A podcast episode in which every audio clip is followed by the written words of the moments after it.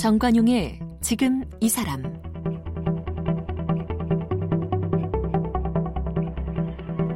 여러분 안녕하십니까 정관용입니다. 코로나19 전 세계가 지금 비상입니다. 그런데 역설적이게도 이 코로나19의 여파로 우리 지구가 깨끗해지고 있습니다.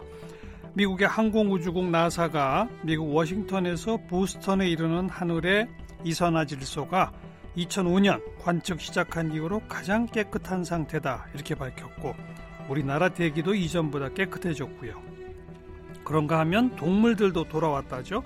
코너로 폐쇄된 브라질 해변에 멸종 위기종인 매부리 바다 거북이가 다시 찾아왔다고 하고 인도의 나비 몬바이의 강을 찾는 홍학 평년보다 늘었다고 하고 야생동물들이 세계 각국 도심까지 출몰한다는 그런 해외 뉴스를 많이 보게 됩니다.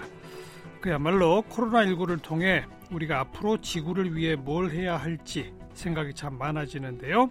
그래서 오늘 생명다양성 재단에서 활동하고 있는 생태학자 김산하 박사를 함께 만나겠습니다.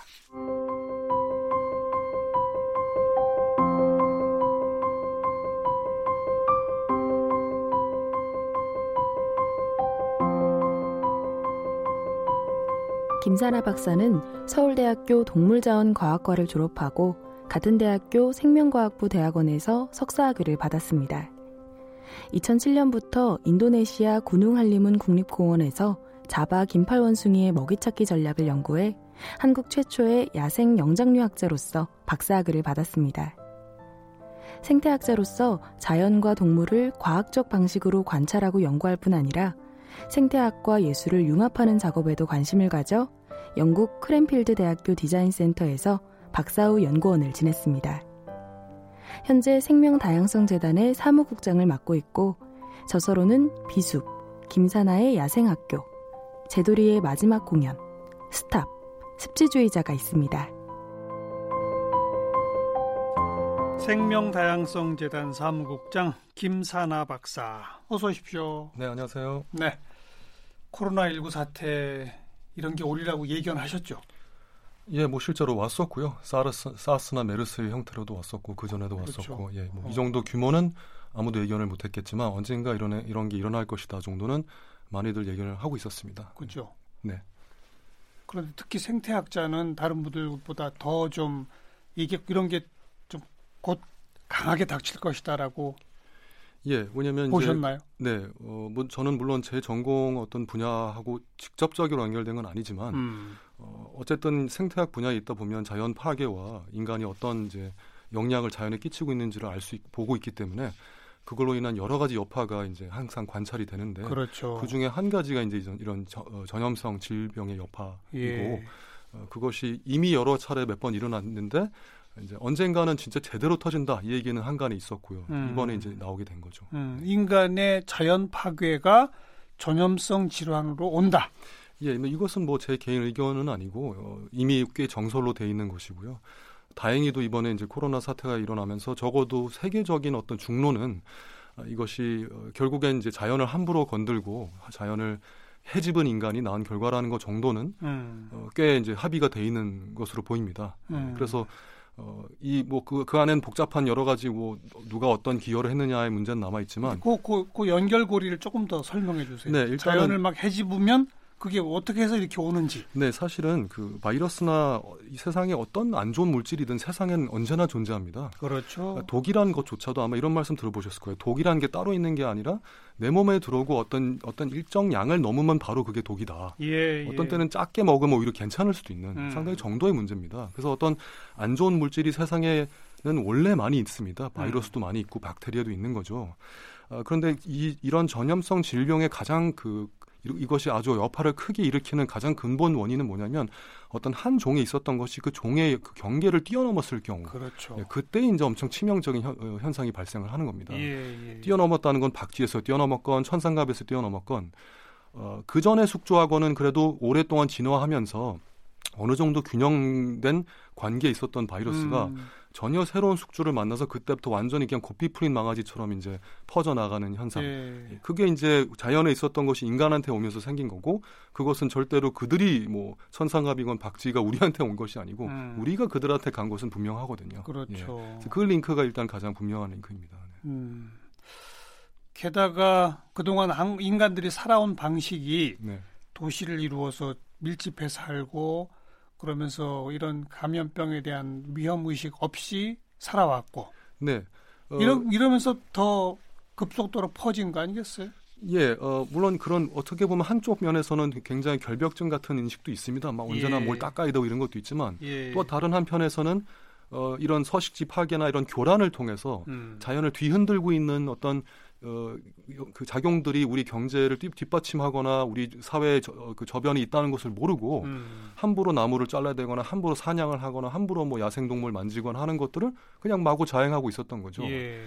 어, 그래서 그런 행위들을 하다가 이제 여파가 언제나 와야지만 사람들이 그때서야 이제 반성하지 않습니까? 이제 음. 지금이 그 여파가 제대로 온 거죠. 음.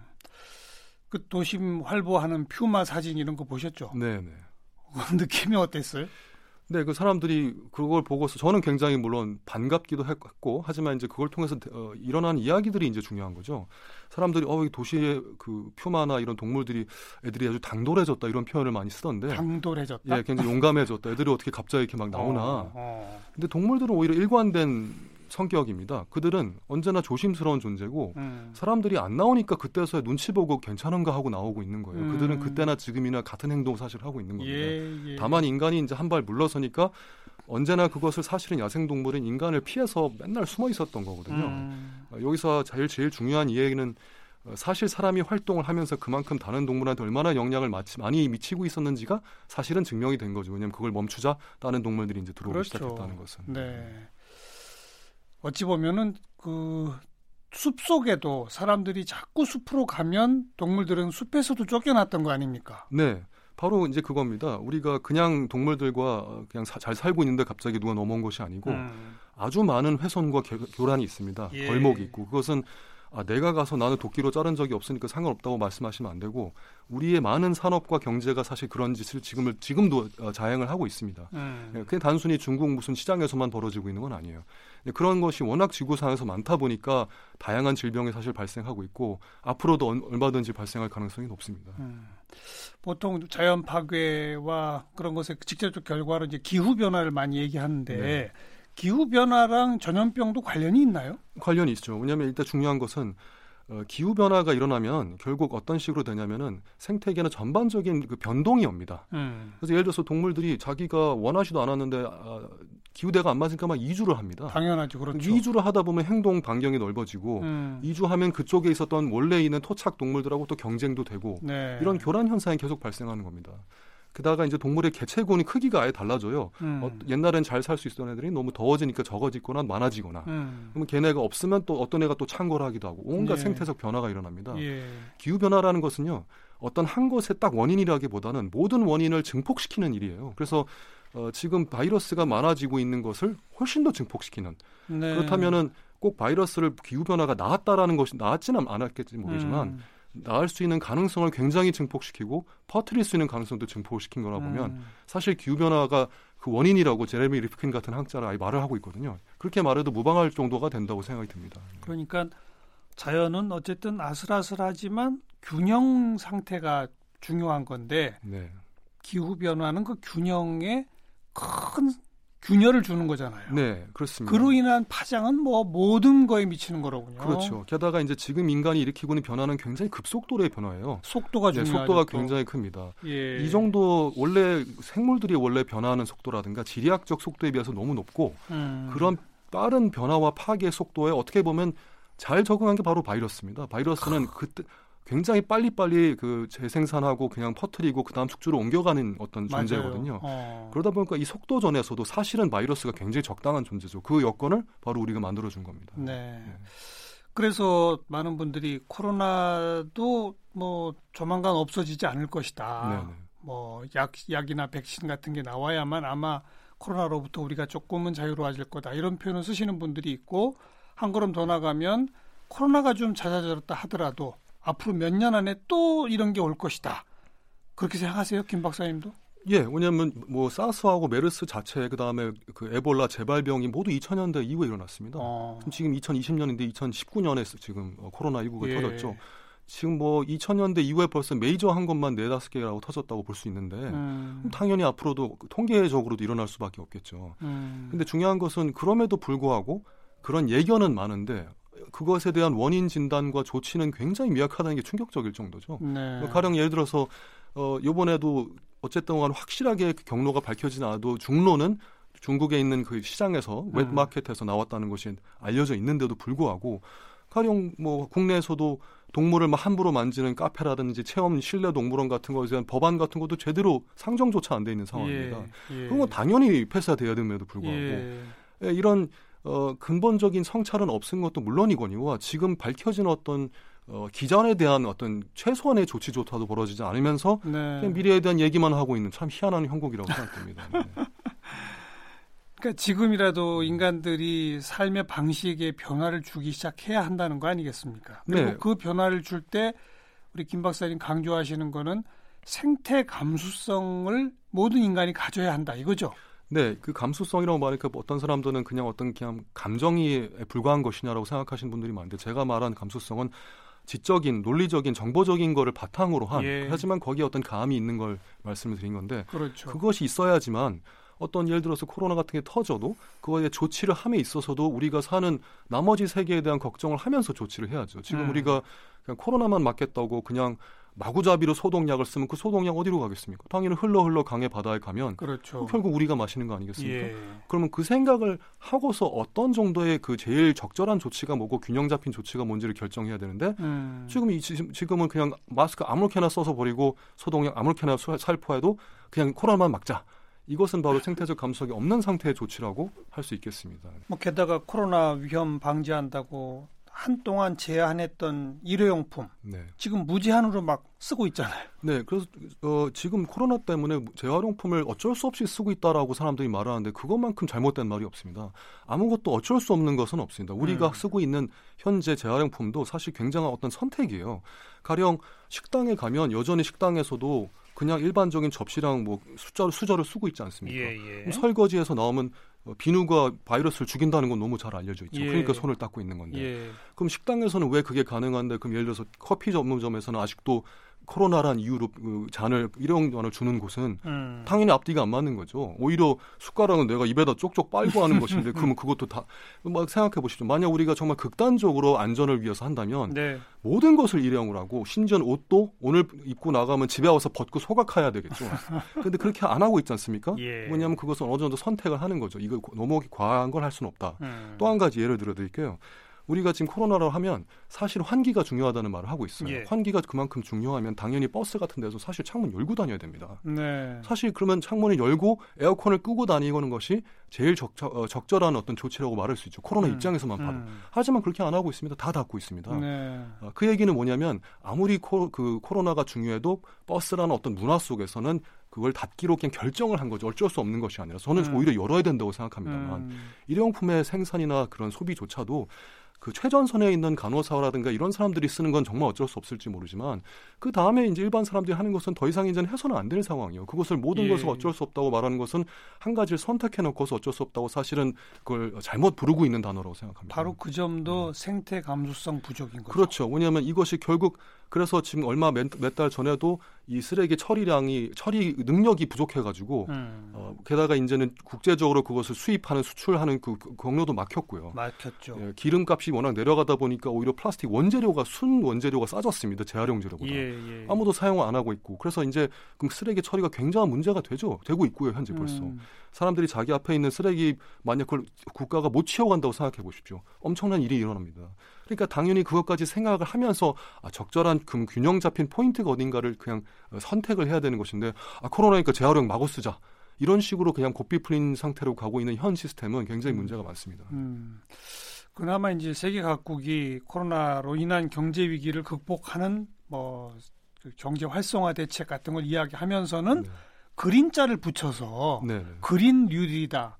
우리나라도 그렇지만 네. 그런 움직임은 어떻게 보세요? 예, 그 바로 그게 이제 코로나라는 것을 하나의 사태로만 볼 게 아니라 이것을 기회로 진짜 근본적인 성찰과 그러니까요. 실제 실천의 기회로 삼아 보자 이런 움직임이 꽤 있는 거죠. 예. 가령 항공업계, 석유업계가 이제 거의 침몰 위기에 와 있으니까 정부가 공적 자원을 이제 어, 공적 자금을 지원해 주려고 하는데 음. 바로 이때 어차피 화석 연료는 기후 변화 때문에 화석 연료에 기반한 업계는 퇴출이 되어야 되기 때문에 퇴출되어야 되는 구시대적인 업계한테 그냥 돈을 쏟아부지 말고 음. 이 기회로 이용해서 재생 가능한 에너지, 게다가 녹색 산업으로 전부 개편을 하자는 목소리가 굉장히 많기 때문에 예. 그린 뉴딜 얘기가 많이 나오고 있는 것입니다. 예, 예. 한국은 그래서 후바 뒤늦게 좀 나오고 있지만 아직 그 윤곽이 제가 봤을 땐 제대로 안 잡혀 있고 내용이 뭔지는 아직 몰라요. 예, 아직 모르고 얘기만 사실 나오고 나오죠. 있는 거죠. 예. 근데 그것은 어떤 내용이 됐든 간에 근본적인 변화가 있어야 되는 겁니다. 그렇지 않고서는 그린 뉴딜로 불리, 불려서도 안 됩니다. 음. 바로 그 점이 이제 중요한 것인데 우리가 그냥 아 뭐 좀 더 쓰레기 좀 더 처리하고 좀 옛날처럼 하되 좀 더 착하게 하면 되겠지 이런 생각하면 큰 오산입니다. 그린 음. 뉴딜은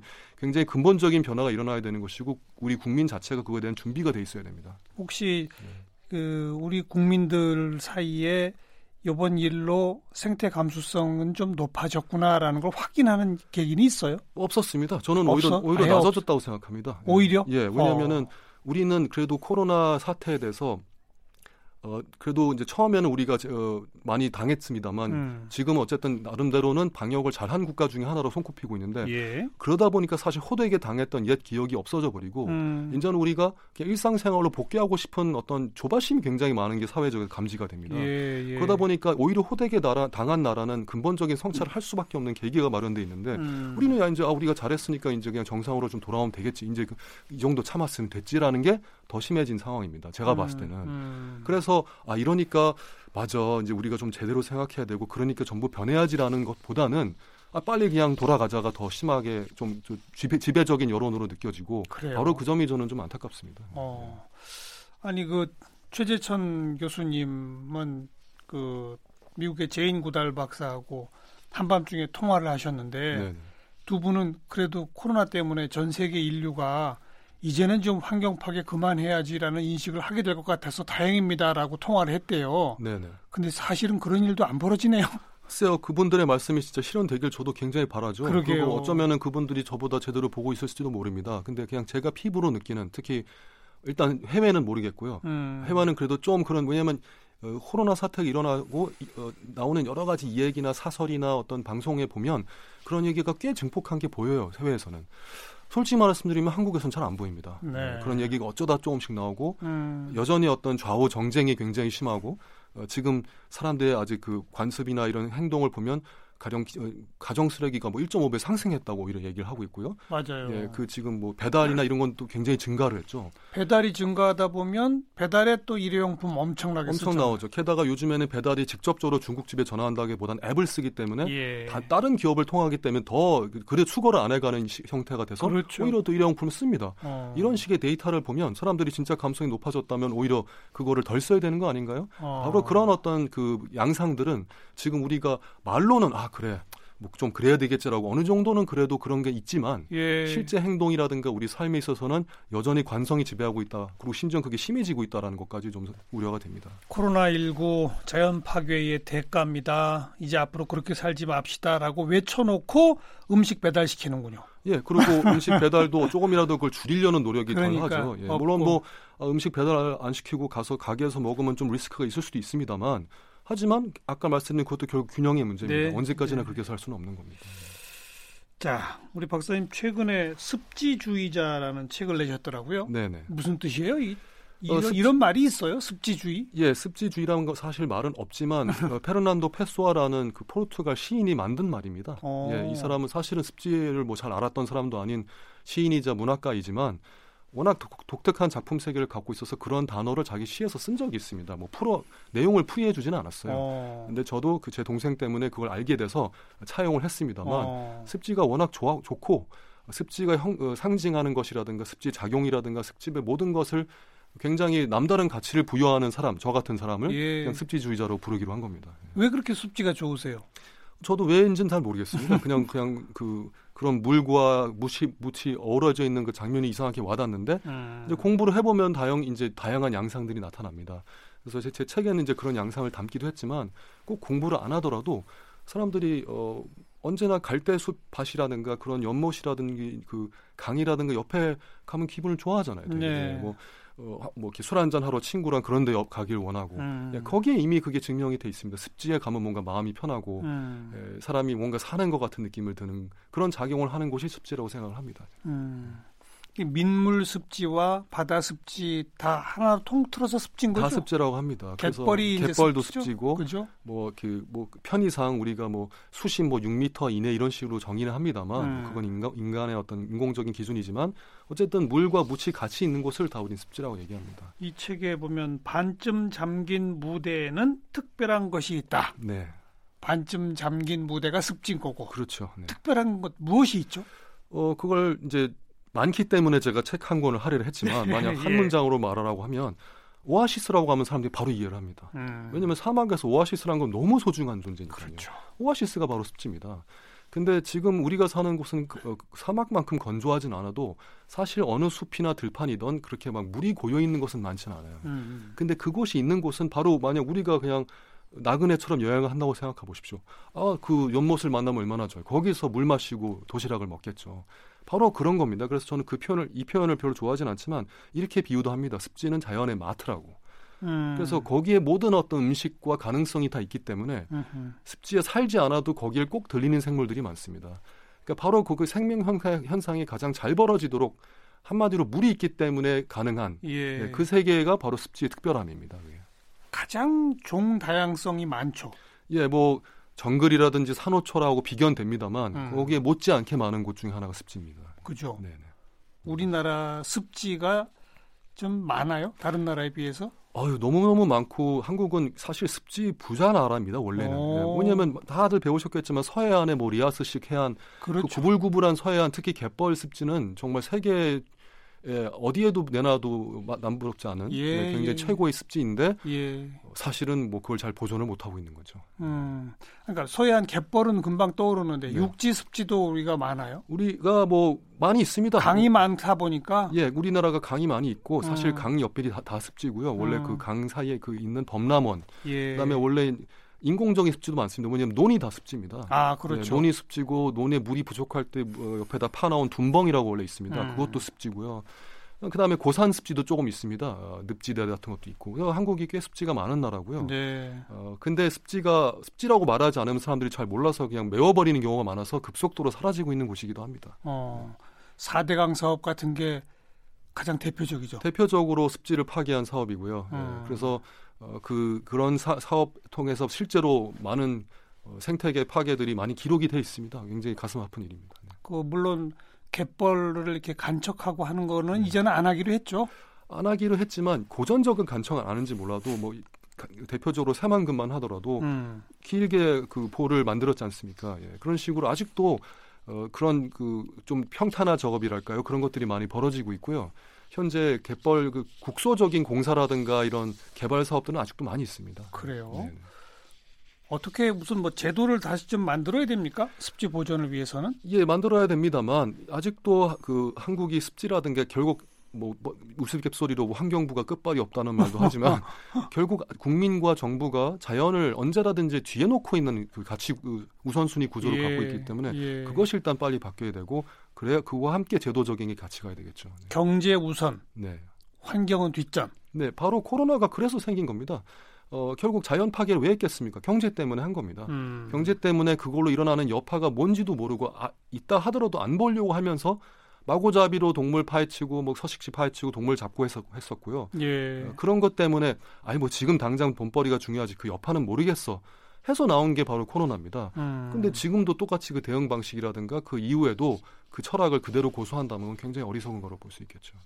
그 습지 하나만 봐도 네. 습지 하나만 봐도 자연보다 경제를 우선시하는 그런 행태는 변한 게 없다. 네, 변한 게 없고 그것을 지금 해외에서는 그래도 그것을 다, 다르게 진짜 해보려는 많은 시도들이 있고 한국에도 음. 없는 건 아닙니다만 음.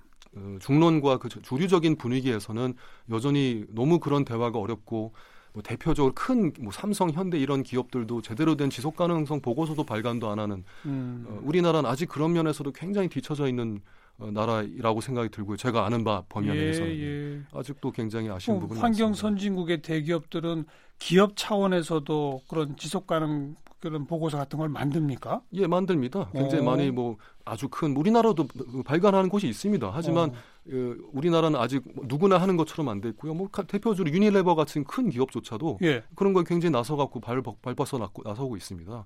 최- 최근에는 펩시코라는 회사도 그동안 아주 욕먹던 회사인데 어, 벌목을 너무 심하게 했었던 제- 자원들을 이제 그렇게 자원 수급을 안 하겠다고 어. 아예 그 정책을 발표를 했고요. 어. 물론 환경단체의 그 성화에 못 이겨서 한 것도 있습니다만 해외에는 그런 사례를 많이 찾아볼 수가 있습니다. 그들이 하는 게 충분치는 않지만 적어도 예, 예. 어떤 신용 또는 방향성에 있어서는 우리나라보다는 좀 노력들을 하고 있는 그러니까 모습이 그냥. 보고서만 내는 게 아니라 자신들의 기업 활동에서 조금이라도 덜 자연을 파괴하는 형식으로 바꾸더라. 네, 바- 저- 적어도 바꾸려고 하고 있다. 생산 예. 공정도 좀 바꾸고 예, 원자재도 좀 바꾸고 그래요. 예, 뭐 제로 제로 제로 탄소를 어, 아예 선언한 자동차들도 있고요. 뭐 어. 그런 이야기들이 심심찮게 들리고 학계하고 굉장히 많은 프로젝트가 많이 있습니다. 네, 네. 뭐, 아, 그 예는 지금 뭐 제가 지금 뭐 생각나는 게 많지는 않지만 그 찾아보는 게 굉장히 쉬운 그러네요. 예, 예. 그래서 근데 우리는 아직도 그런 얘기하면 독특하다고 생각하지 않습니까? 아 그런 게 있었는지도 잘 모르고요. 음. 그만큼 우리가 이, 이 우리나라 사회가 그런 부분은 별로 신경을 쓰지 않다고 볼 수 있는 겁니다. 네.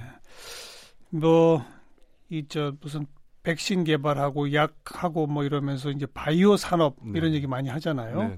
그거는 환경 파괴나 이런 우려는 별로 없어요.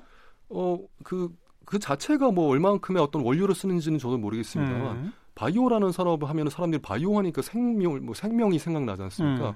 그렇지만 그거의 접근법은 보통 굉장히 어, 인간의 기술로서 결국에는 어떤 걸 해결하겠다는 사실 접근법을 가지고 있는 거죠. 보통 뭔가 요- 약간 말하는 좀 바이오 산업은. 유전자 조작적 뭐 이런 네, 게 들어가는 보통, 거죠. 보통 유전자를 이용한 작업들을 많이 하죠. 뭐 그거는 음. 그거대로 필요한 어떤 노선이겠습니다만 음흠. 사실 바이오자가 들어갔다고 해서 생명 생태적인 어떤 추구가 있는 것은 아닙니다. 어, 게다가 거기에 이제 보통 예산이 많이 투입이 돼요. 예. 근데 거기에 사실은 생명계에 해당되는 어떤 예산이라면 생태 쪽으로 사실 많이 갈 예산이 그쪽으로 가는 경향도 있습니다. 음. 그런 면은 좀 나눠서 돼야 되는 부분이겠죠. 알겠습니다. 생태학자 김사나 박사는 코로나19로 우리 모두 고통받는다. 앞으로 달라지자 말만 하고 사실은 안 달라지고 있다고 우리한테 뜨거운 따가운 아주 질차를 주고 계시네요. 오늘 여기까지 박사님 네, 고맙습니다. 감사합니다.